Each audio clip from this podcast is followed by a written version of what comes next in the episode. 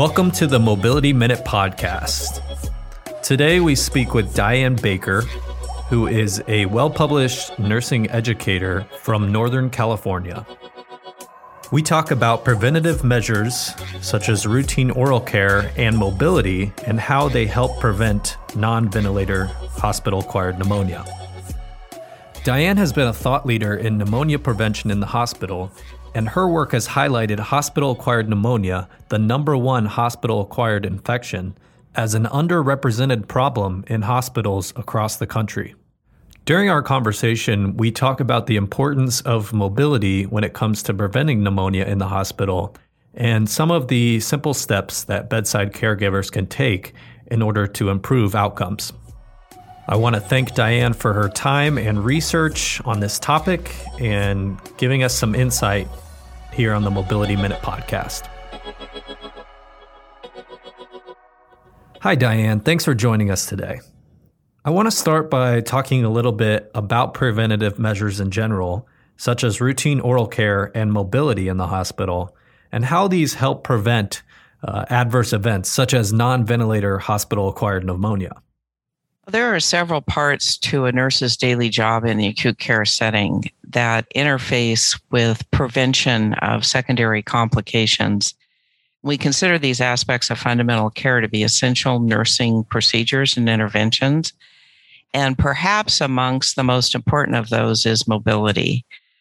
Mobility is tied to improving outcomes in several different areas, including prevention of non ventilator hospital acquired pneumonia, gastric mobility, prevention of deep vein thrombosis, um, overall health, less muscle uh, degeneration, maintaining a patient's strength and well being.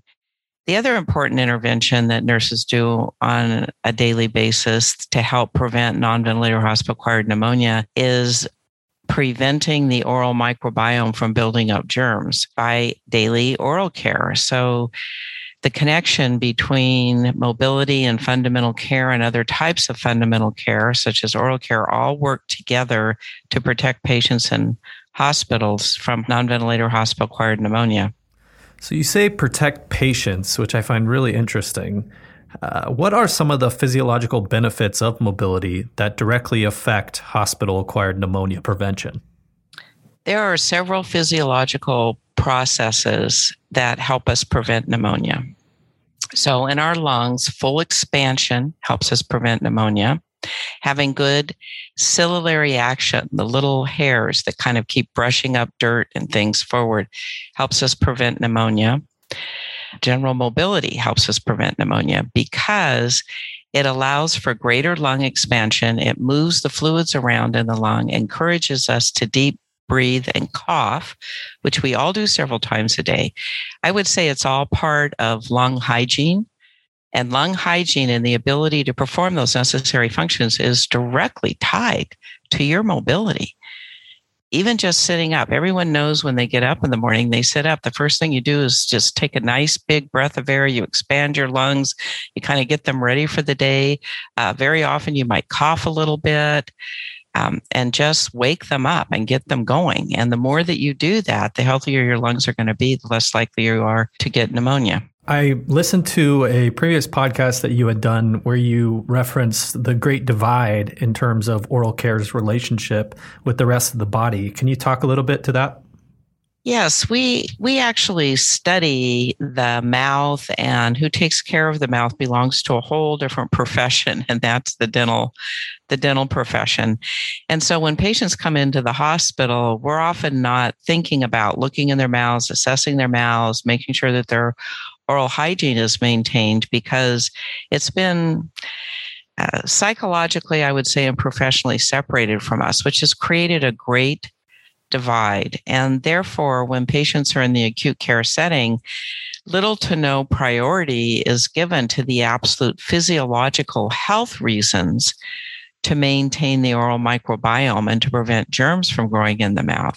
We tend to think of it as a, a nicety, not a necessity for the patient's well being. Um, and that great divide continues today, although there have been several groups that are moving toward what we call oral systemic health and trying to reunite this great divide and to get us more focused on thinking of oral care as actually a therapeutic intervention, much in the same way we would think of mobility as a therapeutic intervention. Right. So, do you see a similar divide when it comes to the importance of mobility and um, the execution of mobility in the hospital? Yes, very much so. I think we think that mobility is something we can do when it's convenient. Um, and that what does it hurt if somebody's in bed for a few days? And that's a, a wrong, it's an incorrect assumption on the part of all of us, um, given all the new information we understand about the critical importance of mobility in the hospital.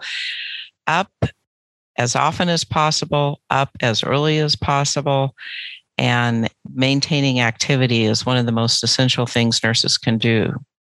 And nurses, just like the rest of us, are constrained by time, um, and even more so in many cases. How do you see oral care and mobility, for instance, um, become either prioritized or deprioritized, and what kind of leads to that? Well, first and foremost, nurses need to be educated about the importance of oral care. Again, seeing it as a therapeutic intervention rather than something nice or a, a simply a comfort care.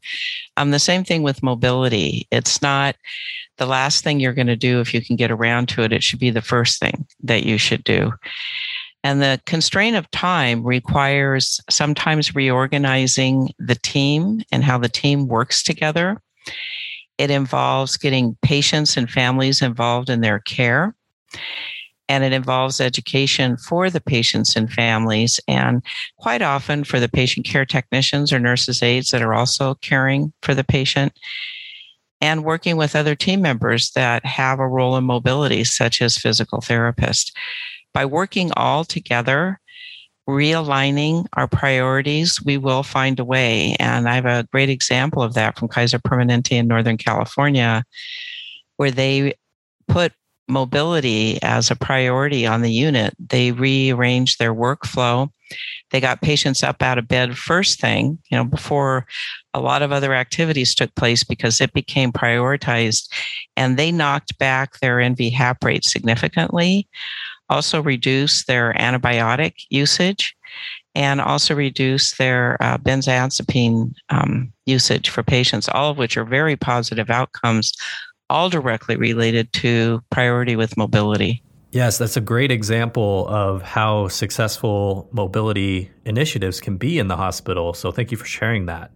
And I find it interesting because we know that there are all these benefits for mobilizing patients, but there has to be a reason why patients aren't being mobilized in the first place. As a nursing educator yourself, do you see a fear of falls being instilled in young nurses? Um, and how does that contribute to immobility? Yes, I think I think there are several barriers that allow us to have mobility as less of a priority. Um, certainly, one is that it's time, right? And we talked about teamwork and the importance of that. The other is the emphasis on fall prevention. You cannot go into a hospital today and not see warning signs about falls. Patients are wearing yellow socks. That means they're a fall risk. There's signs above the bed. All those things would send a pretty direct message to any nurse in the field and especially new nurses into practice. Oh, I, most important thing I have to do here is make sure my patient doesn't fall. And it feels like getting them up and out of bed would increase that risk but it doesn't. We know from numerous studies that mobility programs do not increase fall risk. And in fact, there's fairly good uh, suggestive evidence that it does exactly the opposite maintaining the patient's strength, getting them up, setting up good communication techniques so patients get assistance when they need to get out of bed, or all things that not only prevent falls, but you get all the advantage of mobility with it. Exactly. And not just the fear of falls, but also the unknown of whether a patient is ready to mobilize or not. You know, you can ask them questions and, and try to feel out the situation. And based on the PT consult, you have a lot of factors there. But when it comes down to it, you want the patient to be ready to mobilize. So, how do you know that? Good assessment technique, communicating clearly with the patient and the family, using a standardized mobility readiness framework, um, assessing the patient frequently every four hours, and then minimizing those things and activities that take away from mobility time. So, for example, a patient can be off to therapeutic things like going to x-ray or having tests and procedures or they got to wait for the lab person to come in and reorganizing the day and putting mobility as a priority also help with all of that so you're kind of knocking down those barriers and eh, you know if you will excuses Right, because if there is clarity around that mobility status and readiness to mobilize, then you can kind of take a lot of the question marks out of it. And I wanted to also talk a little bit about family member engagement. I know you mentioned that briefly. Can you talk a little bit more about the importance of family member engagement in all of this? most family members want something to do. They come to the hospital to visit their loved one for exactly that reason. They're there to be a comfort and a support and a help. And by engaging them in a partnership and asking them what they would like to do, what they're comfortable doing, and then taking the time to teach them. I can remember one time working with a family. Um, a patient had just come out of surgery. It was a, a very large surgery, had been over six hours, and the wife was there, and he was very drowsy. And it was time for his oral care, and he, he just he just didn't want to do it. He didn't want to sit up in bed. He didn't want to move. He just felt so uh, down and out and um, talking with his wife and talking about how to talk through those feelings and emotions. And then her offer of, I'm here to help you, I will help you brush your teeth. And as the nurse, I was able to show her the technique to use a suction toothbrush. And then we went through passive range of motion for all of his limbs and talked about the importance of turning and position and building up his strength, all the while doing reflective listening and teaching with both the wife and the husband. And um, it wasn't long afterwards, he was sitting up, um, brushing his own teeth. He'd had good uh, passive range of motion when he wasn't able to get out of bed. So he was prepared for when he could get out of bed. And those types of engagements with the family are one of the beautiful joys of nursing. When did your research on the effects of pneumonia in the hospital begin? It seems as though you've really prioritized spreading awareness about the importance of pneumonia prevention and um, doing a lot of research to help kind of continue that conversation on a nationwide scale. Can you talk a little bit to that? Well, there were several things that happened about the same time in my career, about 10 years ago, and I was invited to partner with um, two different hospital systems in Northern California. And at that time, the CDC had just put out very strong advisories that hospitals had to be held accountable for hospital acquired infections. But in looking over the data, um, what the hospitals found was that their number one hospital acquired infection wasn't on the list that was being required by the CDC. And that number one hospital acquired infection was non ventilator hospital acquired pneumonia. And it felt at that time like a huge aha. There's this hidden infection. Hospitals aren't aware of it. No one's doing anything about it specifically and it's not being required to be monitored like the other ones. And yet it's the number one or number two hospital acquired infection. Almost every hospital we looked at, ultimately, we did a national study with 21 hospitals across the country and found the same thing. It was like opening Pandora's box. And our group decided that we were going to persist, study, and pursue until we had the opportunity to bring to national attention this problem. It's now the 11th year into this journey, and I'm proud to say that one of my colleagues, Dr. Shannon Munro, with the Veterans Hospital System, is leading a national effort called NOHAP, which has partnerships from the CDC, AHRQ, the Joint Commission, American Hospital Association, American Dental Association, multiple academic institutes um, and groups partner together to get this on the national radar. So it's been a long but rewarding journey. And I think we're not too far away from every hospital having to talk about oral care mobility as priority in terms of nursing care to prevent pneumonia. Well, we, we thank you for the work that you've put in and um, that you've been able to uncover some of these key issues in the hospital has been uh, groundbreaking. So thank you very much.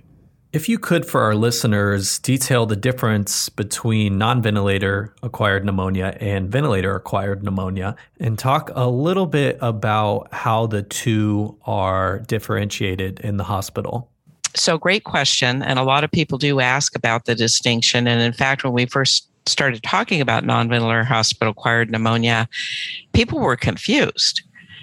Um, and they just kept assuming that we were talking about ventilator because that was so much the priority for everyone. And it became a priority because the CDC issued that requirement that hospitals had to and must monitor and pay attention to hospital acquired infections. But as I mentioned before, NVHAP was not on that list. And the difference is, is that a patient, first of all, hospital acquired means something that you get after you've been in the hospital for 48 hours. And then for non ventilator, it means that there's never been that device or that tube put down into the lungs, which greatly increase the risk of pneumonia. It makes sense. You're you're taking a tube through that germy mouth and putting it into the lungs. It's easy to see why ventilator acquired pneumonia could occur. But the thought that patients were getting pneumonia not being on a ventilator wasn't really well established or very well studied, especially among non surgical patients. And so our difference is calling attention to the information from our study that non ventilator hospital acquired pneumonia occurs on every unit in the hospital, including maternity. There is a risk for all age groups and all um, all patients to some extent. Certainly, some patients are more at risk than others, you know, elderly, frail, oncology patients, but they're not the sole risk. In our study, 50% of the patients were under 65. And so it's it was like this hidden alert. There are, you know, there's this 35 year old healthy, relatively healthy person down on our medical unit being admitted for something, and they're at risk for pneumonia too. So just um, trying to create that general awareness and seeing people to distinguish between NVHAP and ventilator acquired pneumonia, I think is an important one. It's not just the ventilator that creates risk. Well, Dian, I want to thank you for your time today. We appreciate your expertise on pneumonia in the hospital and willingness to share with our listeners some of the impacts that preventative measures such as mobility and oral care can have on improving pneumonia outcomes in the hospital. So, thank you very much. Yeah, thank you for this opportunity.